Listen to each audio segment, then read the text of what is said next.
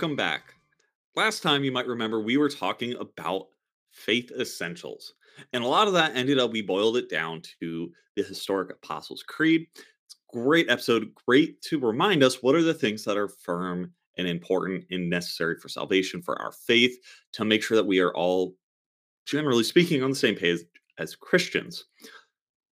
Now, that doesn't cover everything.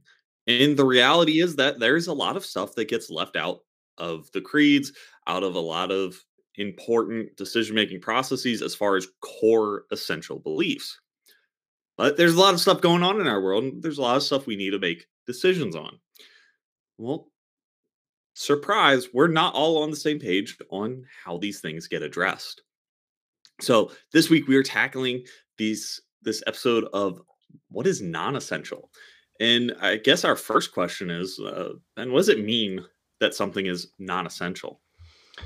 Well, it's like you said, um, if things that are essential are the things that are explicit and crucial to salvation, then anything that's non essential is anything that doesn't meet that definition. It means that it's something where even if you don't necessarily have the correct belief on it, or if we don't have all the same belief on it, it's not going to affect the status of our salvation. Um, and the course raises the question of well why is it not essential then? And it's because it's just not explicit in scripture. The reality is that scripture is the word of god and we we agreed on that. We even talked about that last week that it's like that's one of the essentials. You have to believe that scripture is the word of god and that scripture is sufficient on its own which means that if scripture's not explicit on something it's not explicit because it's not important enough to be explicit about. So there are just some things that really are not answered or they're not answered as fully, I think, as people would like.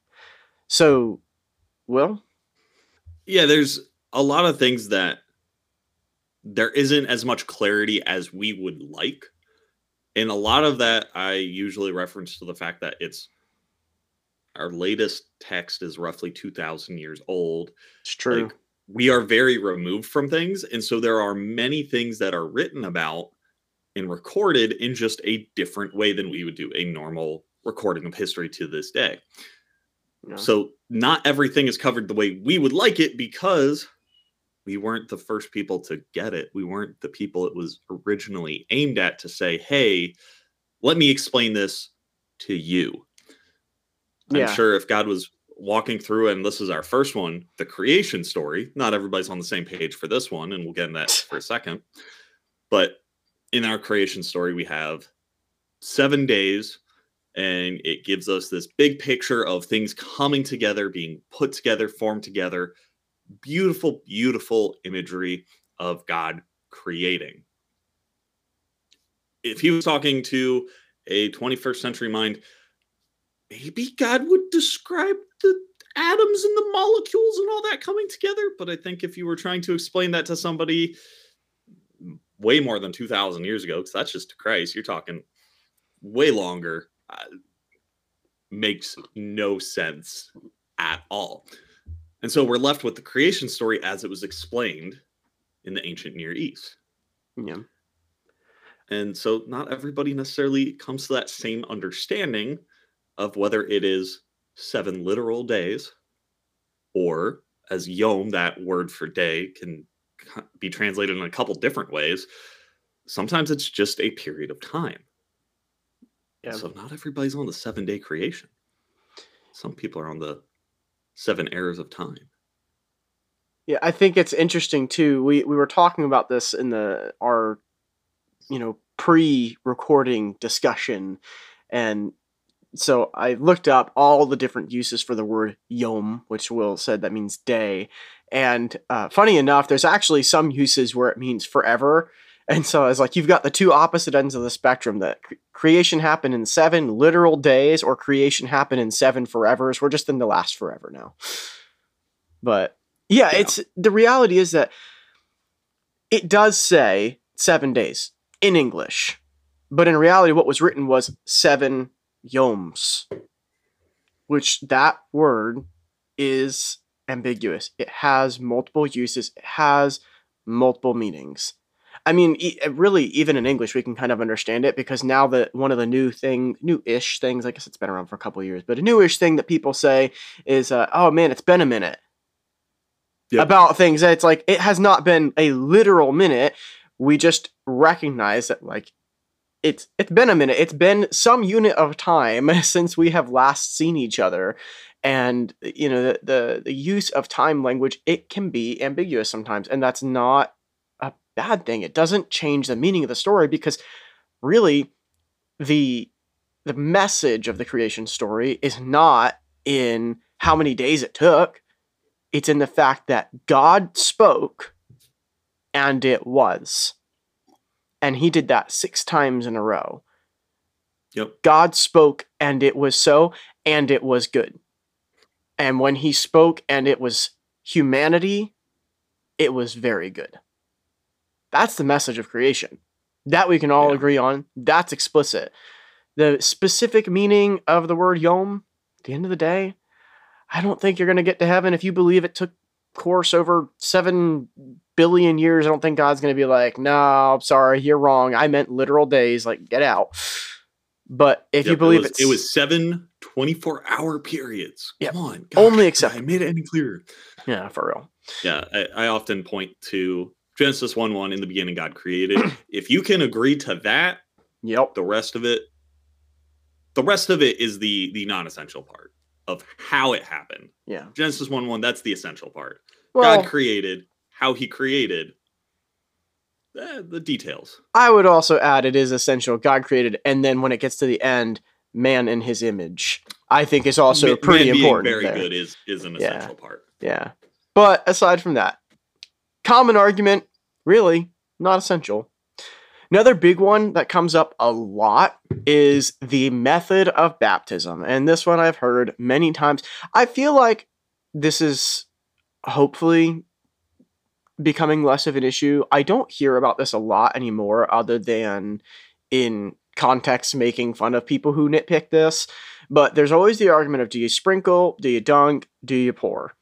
And to be honest, I think this matters a lot more for your Oreo cookies and your milk than it does for your baptism. Yes and amen. Yes. Uh, what was it that you said? Uh, the the bubbles coming out is the sin leaving. So when when I was in my undergrad and we had to practice baptizing people, yes, because that's what you do in ministry school at undergrad. You go to the pool and you practice baptizing. We we were joking about yeah, when you uh, take somebody, you put them under, you hold them under until the the bubbles stop. That's sin leaving their body, and then they come up a new creation, sinless. It's not it. actually if, if a pastor is holding you down there for like ten plus seconds, it, get up. I love it.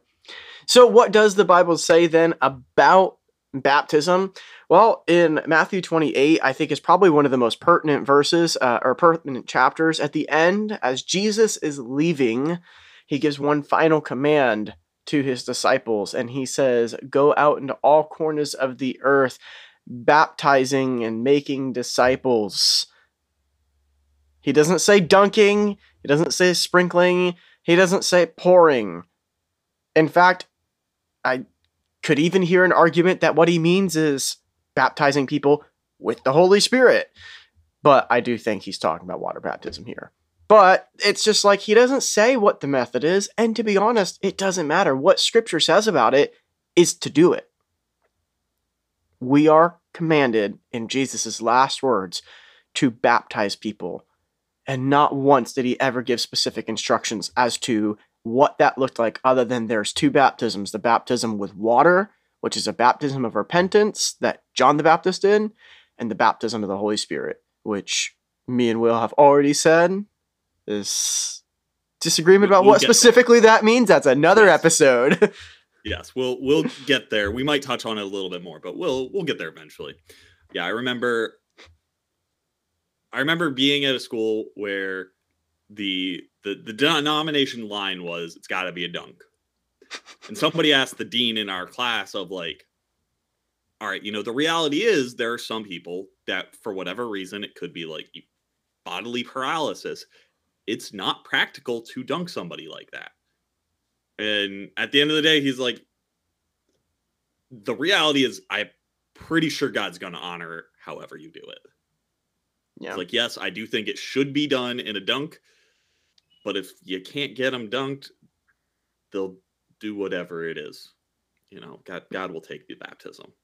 Yeah, to, to be clear, I'm I'm all for dunking.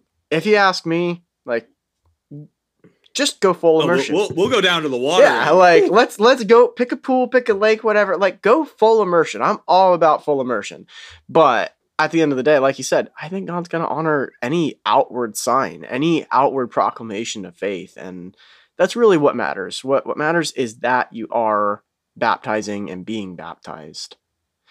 Uh, next one. Now, this is one, Will, I think you can probably speak to a little bit better than I can because of your uh, Pentecostal history.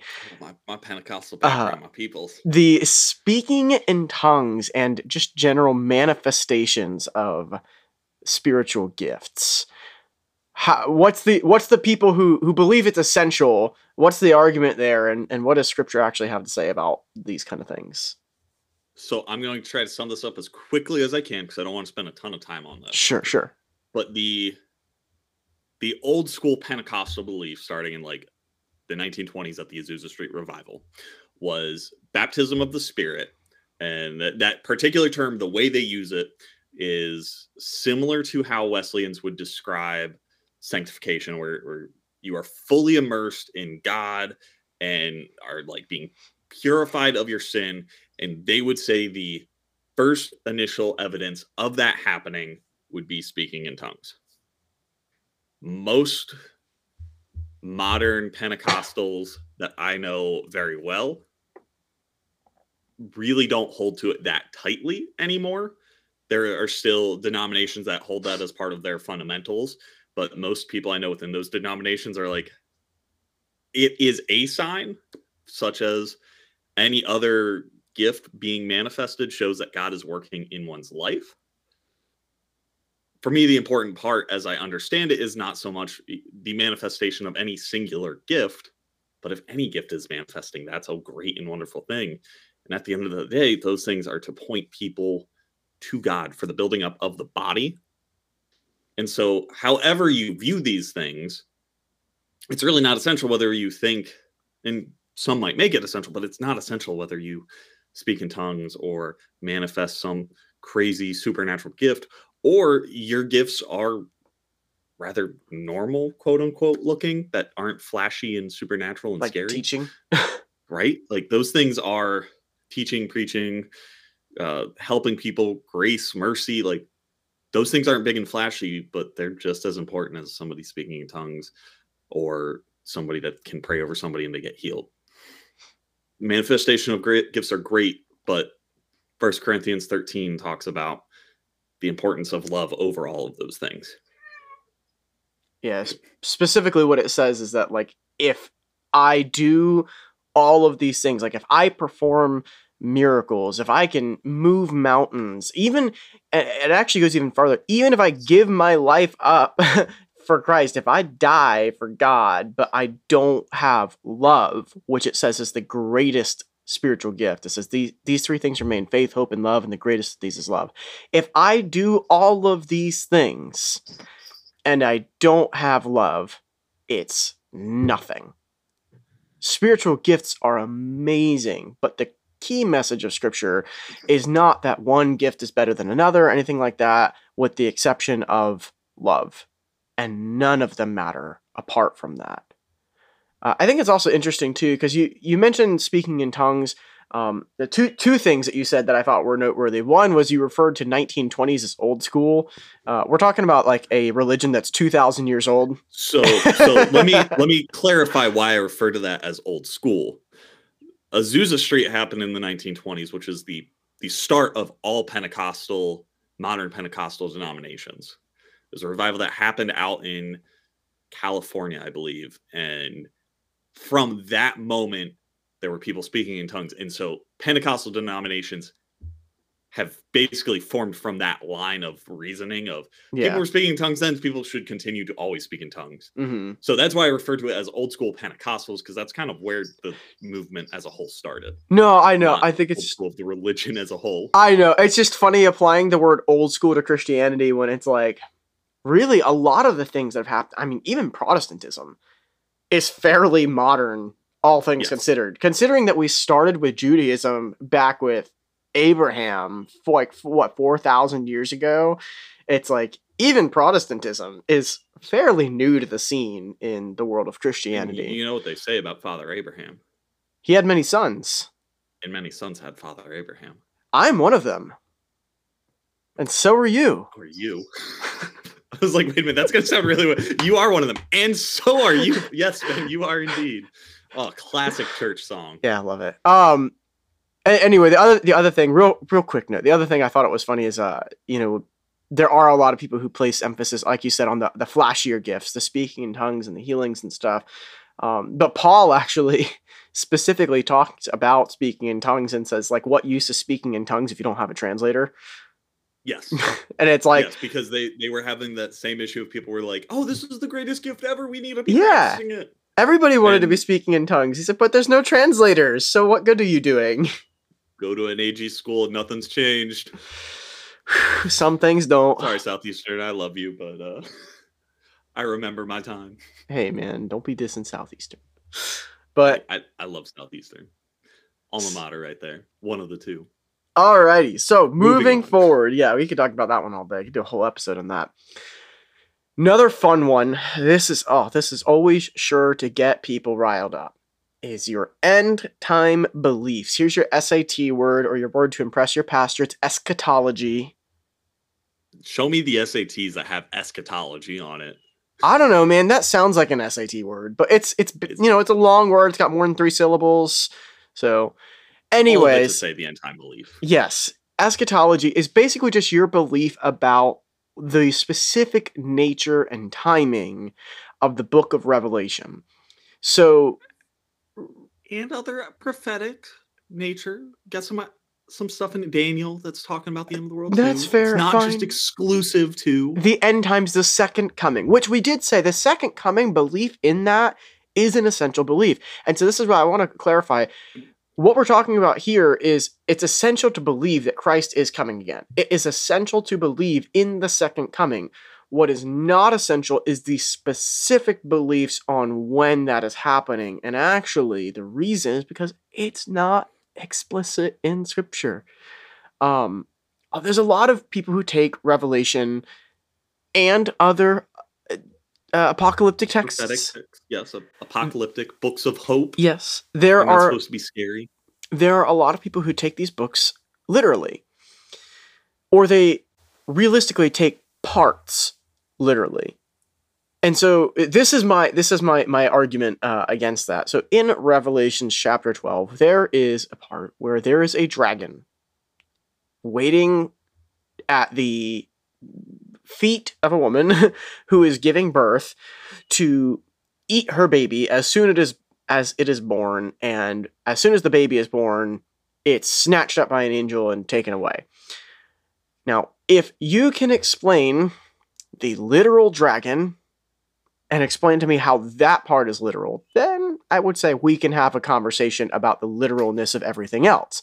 Until then, I think it's much easier to understand Revelation with the assumption that a lot of it is metaphorical there is a literal message in Revelation, and that is the second coming's happening. Jesus is coming back. In, in the last chapter, it says, He who testifies to these things says, Yes, I am coming soon. Amen. Come, Lord Jesus. That's literal. He's coming back. And he said that himself. I like he's coming back. I'll be back. You know, we got Arnold Jesus out here. So he is coming back. That is very literal, very real. You have to believe that. But he doesn't say when. And that's okay. Um, well, did you want to dig into the whole pre-trib, post-trib, and I think there's a there's a third option there somewhere. What all that Uh, stuff I- means? I won't dig too much into Revelation. I am an official pan theorist.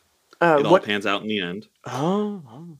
So pre-trib, post-trib, whenever everything happens, I'm along for the ride. I know that uh, Jesus wins in the end. Evil, evil gets defeated. Good wins. I'm happy with that. I don't need to try to understand everything. But part of it is also understanding that a lot of it is is written in metaphor and it's written in language in symbolism at the time that people at that time would have understood. I actually did this exercise with my students a couple weeks ago where we wrote on the the board like text shorthand. So like lol laugh out loud. We we did a bunch of them but before i had the kids say what they were i asked some of our leaders like hey do you know what that is? And some of our leaders a little bit older not even by that much but older enough to be like i, I don't know what that means. And there was one of them. Oh, i think it was like brb and our some of my kids didn't even know what that was and i'm like man as a gamer i, I use that all the time but it was so interesting to see that just like 20 years removed 20 30 years different all of a sudden they don't understand the text Yep. the literal text of what's happening between people and so what's going to happen when we're 2000 years removed yeah, for sure. and not only that but you're having john visualizing seeing these things in in a, a trance like state if you saw it like a car or a plane i don't know what he would describe that as. Maybe that's a i don't know. I leave a lot of it up to the metaphor and yes we can try to understand but at the end of the day like i said the important part is knowing that in the end jesus comes back. We win. gg We've already won. Oh, now Will, I'm gonna I'm gonna let you take this one. I kind of I kind of took us first on the last one, so you got to take first on this one. Oh, the okay. worship wars. Woo! Worship wars. Good old worship wars. Why is it? What is it? Why is it not essential? And what does Scripture have to say about it? So it's it's this. I want to call it an issue because it it can become an issue for some, where we have two major styles of worship at our time, and there's definitely shades in between, but there are contemporary worship, the worship with drums, guitar, microphones, all that, doing contemporary praise and worship music. And then you have traditional music, where usually you're doing it with piano, organ, and a hymnal, everybody singing together. Beautiful, wonderful. Both of these things are great. Neither of these things is necessarily more right than the other. They're both wonderful things. Yep. We don't need to fight about them. There's not one more anointed than the other. As uh, Ben had pointed out earlier that in Psalm 150, and Ben, do you have Psalm 150 handy on on you? I don't, but I can tell you some of the lines from it. I can tell you. I, I know you essential you have some of the lines like, But I'll I'll pull you. it I'll pull it up real quick. If you hear some clickety clacking, that's my keyboard over here as I'm typing to pull up Psalm 150 for us. And I'm gonna pull it up in the ESV, which is the only true Christian version of the Bible. Um kidding. non-essential. kidding. I figured that was an appropriate joke for the, the topic at hand this week. Anyway, it goes Oh, like this. come on, if we're talking like traditional and contemporary worship, you really should have gone for the KJV. yeah, I know, but I'm a modern guy, you know. It's just... Anyways, So NKJV. all right. Psalm 150. me. Psalm 150 says, Praise the Lord, praise God in his sanctuary, praise him in his mighty heavens, praise him for his mighty deeds, praise him according to his excellent greatness, praise him with trumpet sound, praise him with lute and harp, praise him with tambourine and dance, praise him with string and pipes, praise him with sounding cymbals, praise him with loud clashing cymbals. Let everything that has breath praise the Lord, praise the Lord. I think, I think that the message here is praise God. I don't think that there's really any concern with what we use to do it. He's just saying, make noise, praise Him. It doesn't matter if it's a trumpet, if it's your voice, if you have breath, praise Him. If you got a tambourine or a trumpet or cymbals, like make noise for God. Make a joyful noise unto the Lord. Yeah, uh, make a And when I'm skillful singing, it is a joyful noise unto the Lord alone. It is not joyful for anyone near me. Yes. Yeah, it really that's But the, at the end of the day, there are styles, there are preferences. Yeah. Yes, they exist. The important thing is that wherever you are worshiping, that you are engaged in that worship. And I would go a step further in saying, even if your preference is, say, contemporary worship, you find yourself at traditional service, engage with God all the same. Yeah. Worship is a choice that we choose to engage in.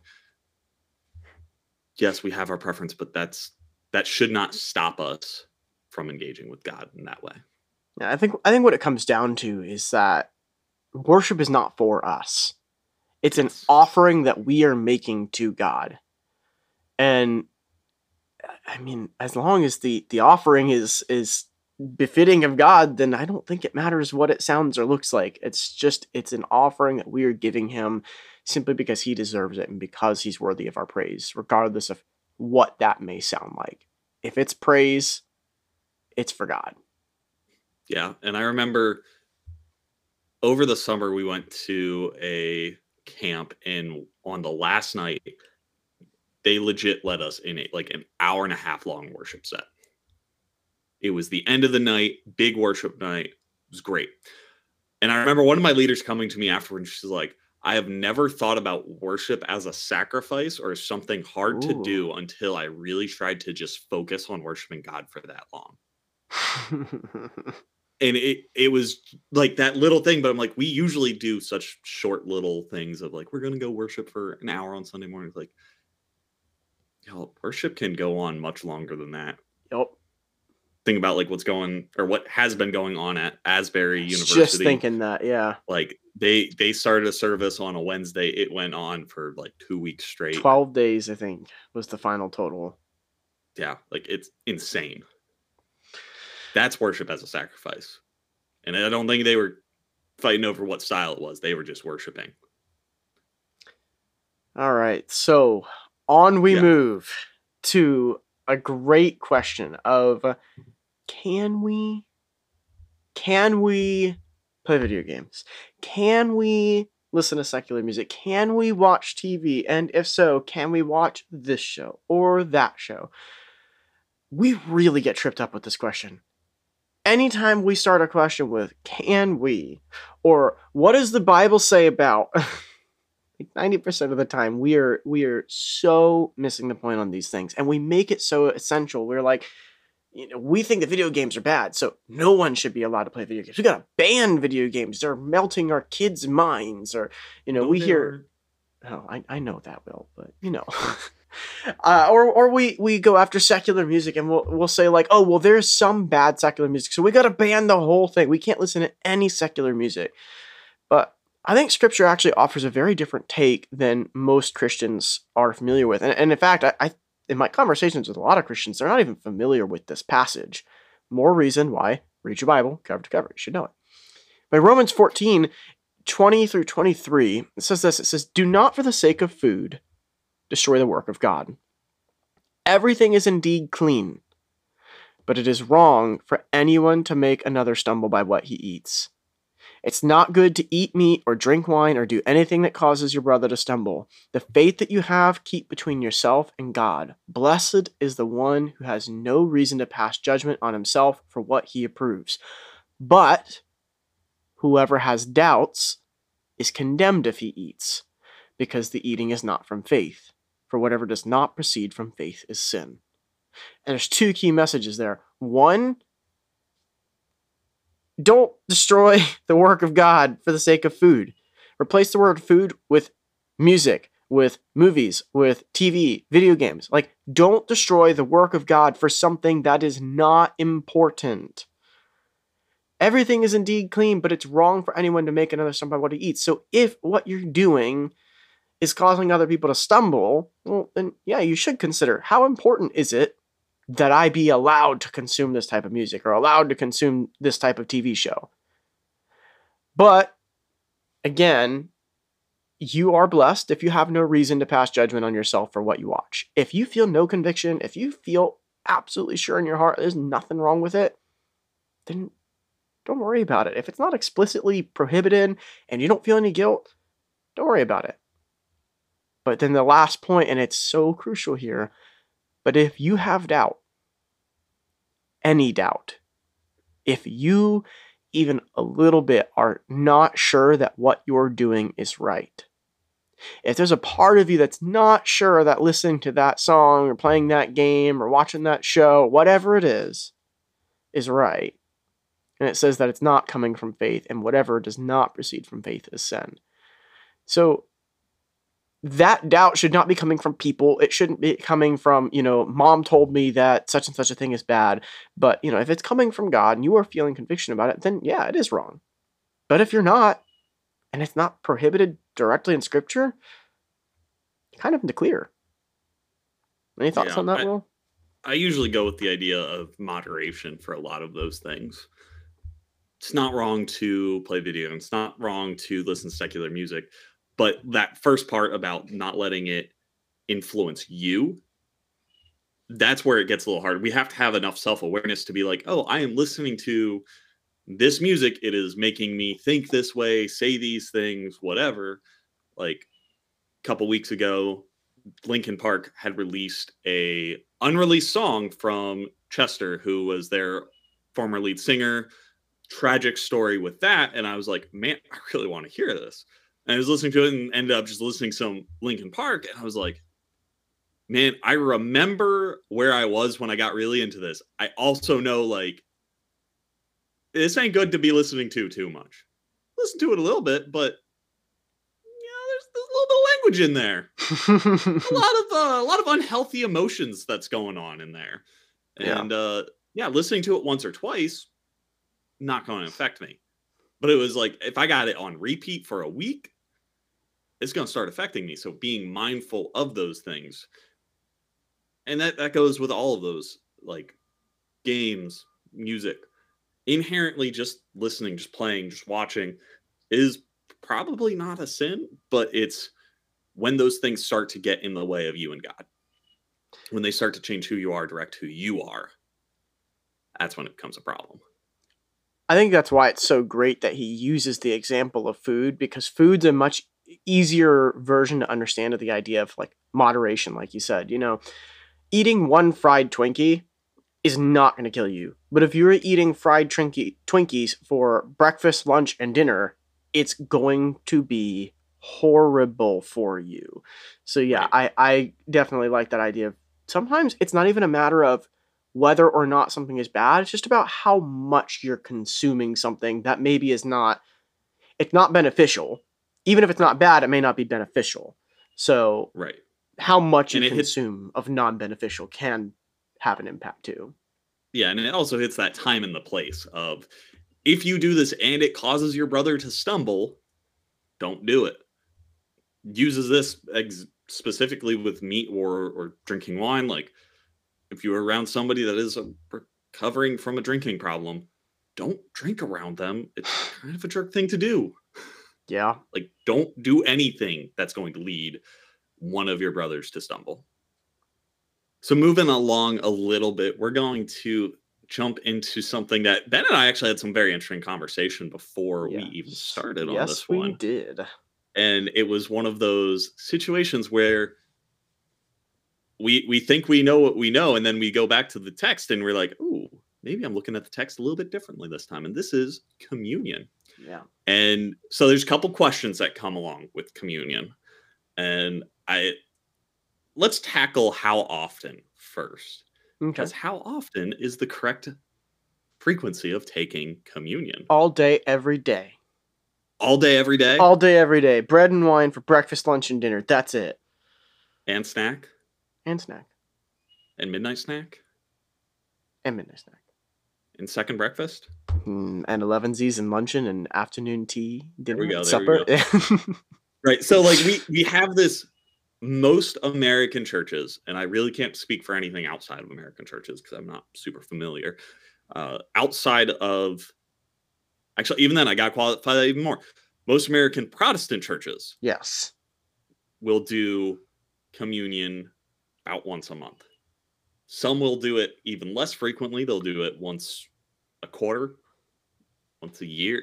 I don't. They don't do it all the time. Whereas our Catholics brothers are usually taking it every time they meet for mass. Such an important part for them. So, uh, how often should we take it? Is there a, a right or wrong answer here, Ben? I mean, truthfully, this is one of those issues where, like I said, scripture's not explicit on it. So it gives instructions for how to take communion. It Mhm. explains about what the bread and the wine mean and everything and the importance of taking communion. It also does say that communion is taken when you gather, which you could take to mean every time you gather, or you could take it to mean that communion is not something that's taken alone. It's taken when you gather, it's taken when you are together as a community.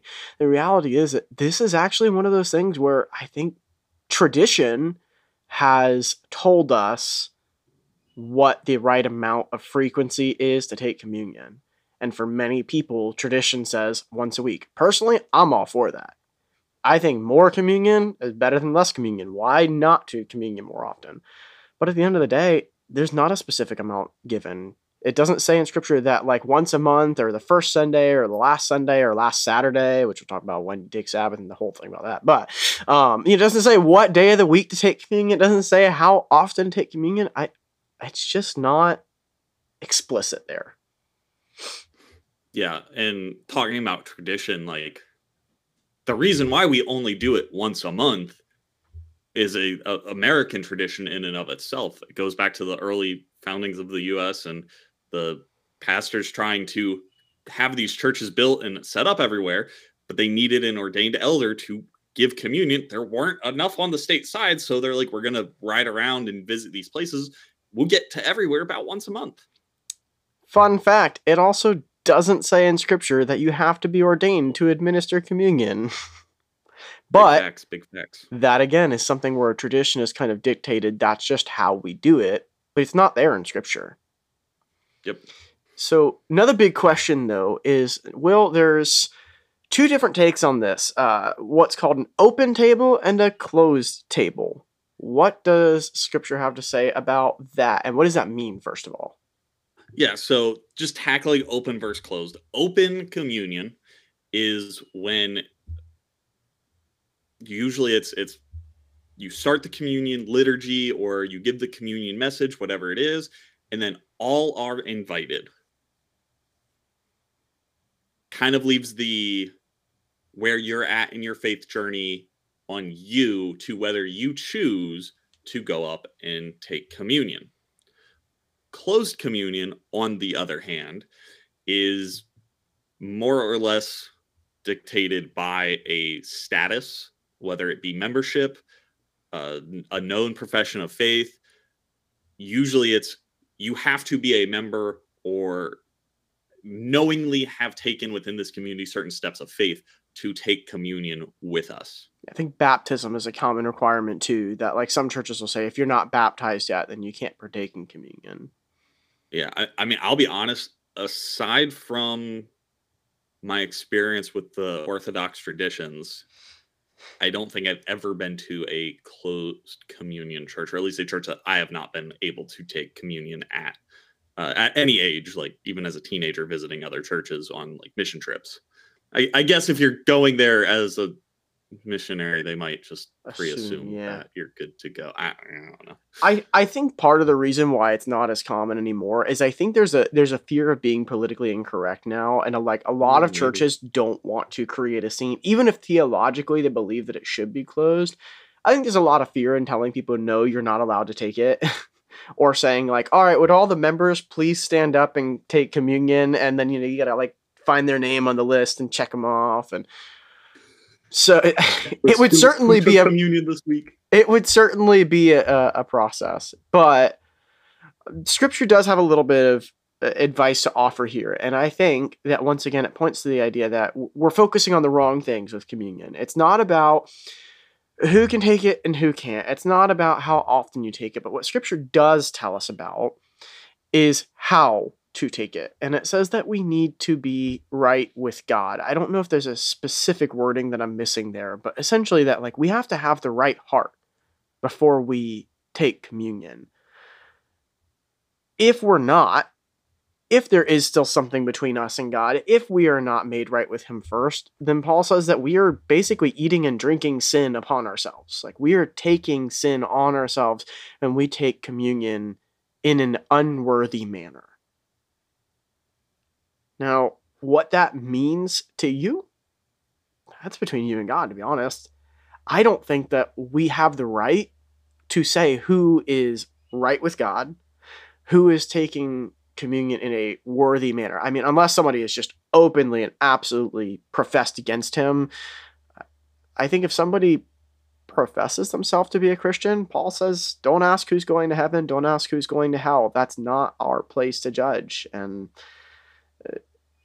it should be kind of like if you think they're a Christian, they should be encouraged to take communion, but they need to decide for themselves whether they are taking it in a worthy manner. And I think that's just really that's the point we miss is we're trying to figure out on our own how to tell which people should and should take it, should not take it.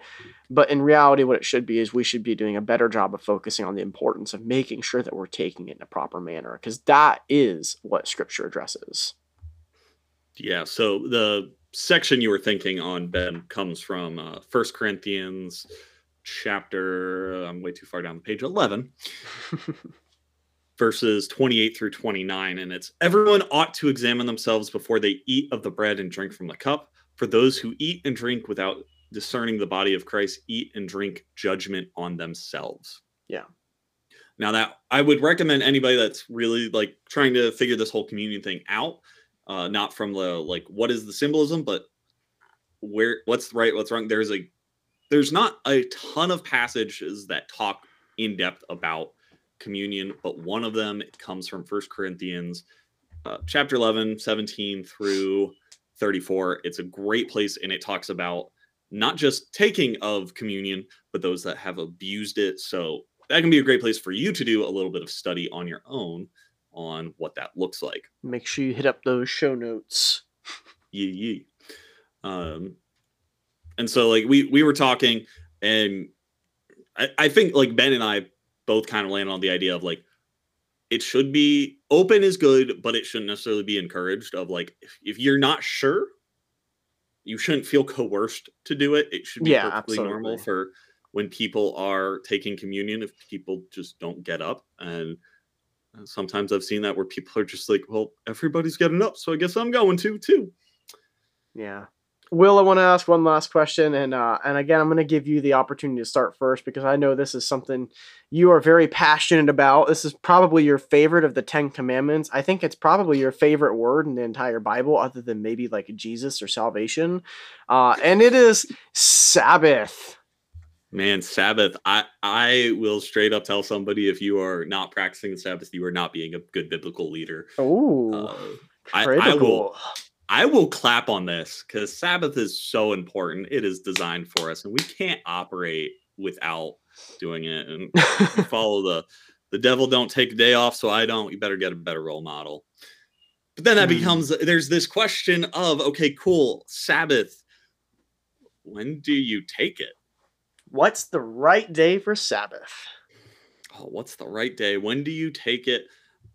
My short answer is you take it when you can. Yeah. Because in ministry, the reality is for myself or Ben, Sundays, which somehow has correlated into this is the Sabbath day.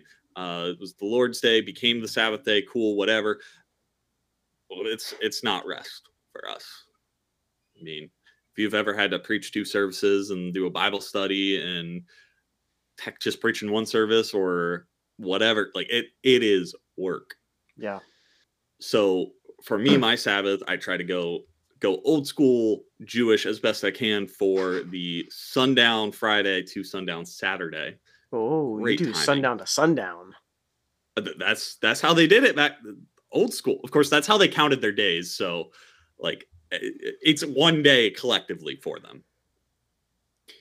But the important part at the end of the day is that you actually do the Sabbath. Yeah. The finite details of the day it doesn't matter a whole ton to God and God's just wanting you to honor it. At least I don't think it's a big deal to God. I don't think he's going to smite me for taking my Sabbath on Friday to Saturday instead of taking it on Sunday. You know, Mark 227 says that Sabbath is made for man, not man for the Sabbath. Keep your priorities straight. It's it's for you. I don't care when you practice it. Just practice it. Yeah. Ben, do you have any thoughts beyond mine? I do. I do have thoughts that are different than yours sometimes. It's uh, periodically. I think we're on the same page on this, but I, I just wanted to touch on. I, I think one of the failures that we have as Christians today is a lot of times we don't ask like the why we do things. We just do it because that's just how things are done. And I think Sabbath again is one of those things where we've mentioned for a few of these that it's not actually coming from scripture, it's just coming from tradition. And I think there actually is some beauty in the idea of everybody taking Sabbath together on Saturday or Sunday or whatever day of the week, just picking one day of the week and everyone taking Sabbath together.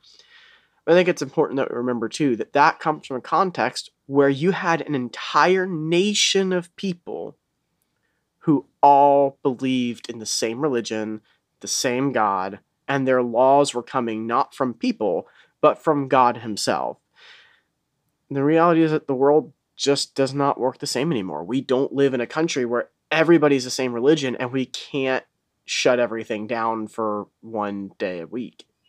Many of us would not be employable if we said we absolutely are not willing to work Sundays. Um, or at least we wouldn't be employable by many employers. So there's a, you know, and it's like, I don't think God is asking us uh, to just throw away everything just so that we can, on a specific day of the week, take a rest. You know, it's like you said. I think you, you quoted the the man was not created for the Sabbath, right? Yeah. Yeah. You know, it's like God didn't make the Sabbath because he just really wanted us to honor him. He created a Sabbath because he was setting an example for us that, like, we need to rest. God is the only one who does not really need to rest. He did it to set an example for us and to create a model for us. And I think when it comes to scripture, again, the wording is more like just do it. Just take a Sabbath. Don't get so caught up on what day, whether it's a whole day or sundown to sundown. Just take a Sabbath because you need to rest. So, Will, as we as we draw this to a close, um, I, I want to ask a very important question because I feel like this is a question that probably bothers a lot of people when we talk about stuff like this. So, we as Christians believe it is essential that we believe that the Bible is sufficient for all things. Yet, here we are. We've been discussing for 48 minutes and 43 seconds uh, about all of these things that are not explicit in scripture, that are not fully explained, or that they're explained in such a way that there is questions that can still be asked about them. And it's been 2,000 years, you know, since we've had some updates to this book. There's a lot of unanswered questions. So, why do you think that God leaves some things unexplained or underexplained? Why is it that there are all of these issues that are mentioned in the Bible, but they're not explicitly laid out? One of my first thoughts when I saw this originally was that I think so much of the the question marks and I mean kind of going back to that like can we question?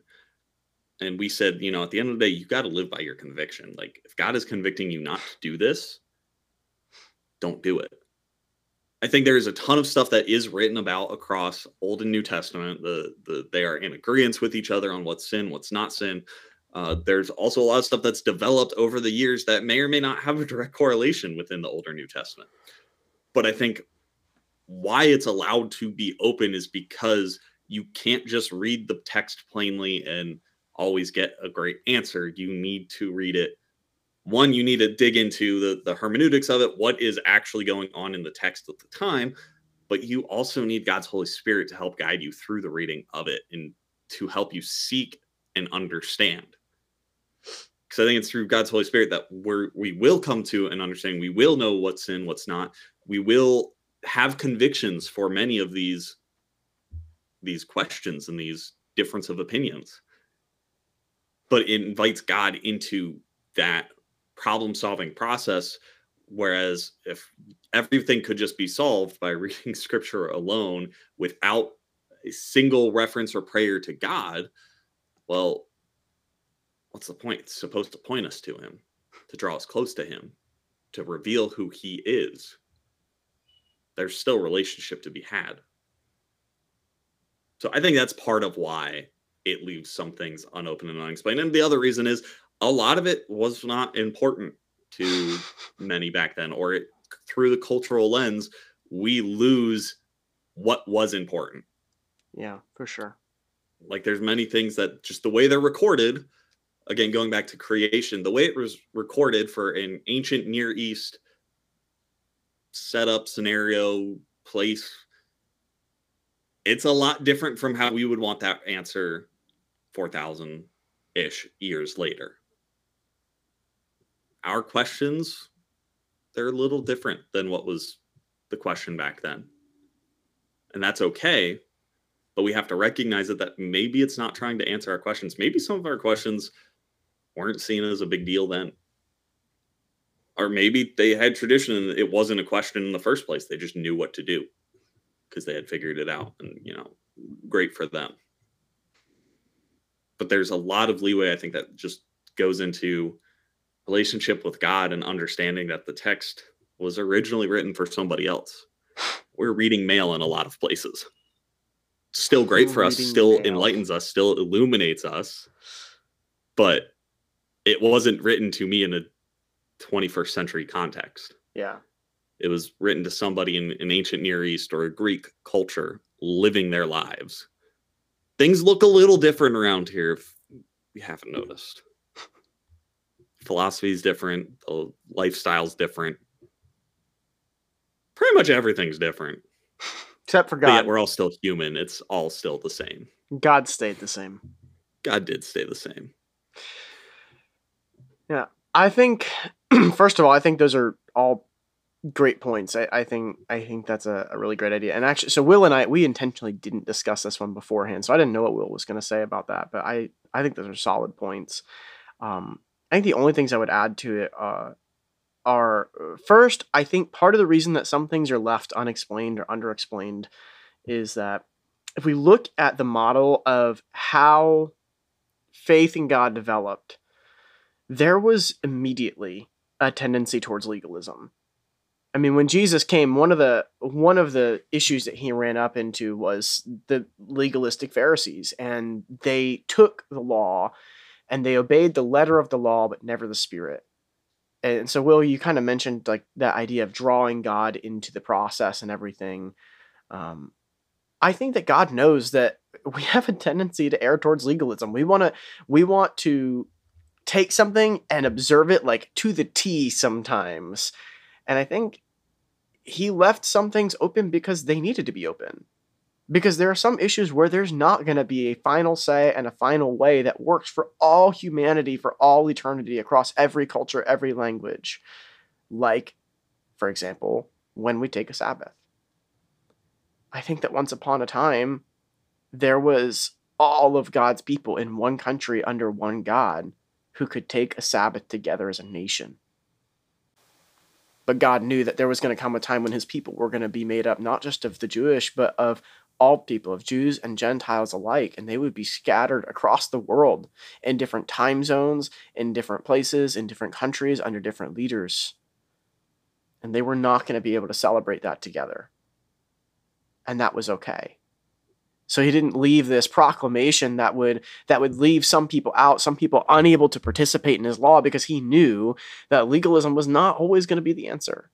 I think that's part of I think that's why some things are unexplained. And I think the other reason is also just because some things are meant to be uh, what's called a divine mystery. Mm. We use that phrase when we explain the Trinity. Uh, some people get really tripped up on the Trinity. Man, it's the conversations I've had about that one. But some things are meant to be a divine mystery. Like God says, My ways are higher than your ways, my thoughts are higher than your thoughts. And that's okay. That's part of being a human, is that we are ultimately not meant to know every little thing. In particular, I think back to the, the revelation, or the, I'm sorry, not the revelation, but the eschatology uh, conversation. I mean, we're just not meant to know. Jesus said nobody knows the, the day or the hour except for the Father. That's okay. We don't need to spend our whole lives trying to figure it out. We just have to trust that if he says he's coming back, he is.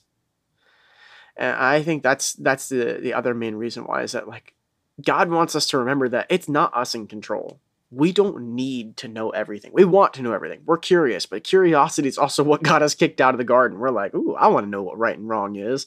I want to know the difference between good and evil. I got to be on the same level of knowledge as God. God's saying, no, you don't. You do not need to know everything, so I'm not going to tell you everything.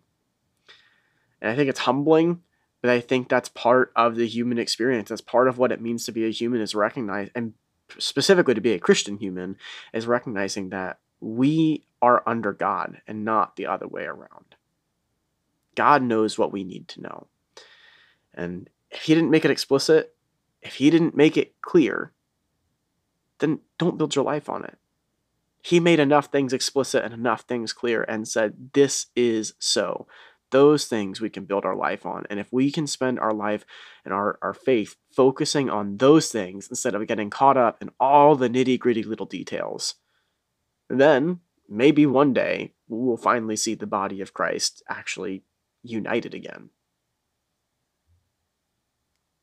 That's the prayer, isn't it? Amen. Amen. That's my prayer. Thanks again for listening this week. We'd like to give a special thank you to Travis D'Amato for both our theme music and sound editing. If you like either, you can find and contact him at D'Amato Music 93 on Instagram. That's D A M A T O Music 93. Remember to follow us on social media at Everyday Faith Podcast, and if you like what we're doing, don't forget to share it. We're always looking for feedback to help us grow, and we look forward to hearing from you. Thanks for listening to the Everyday Faith Podcast.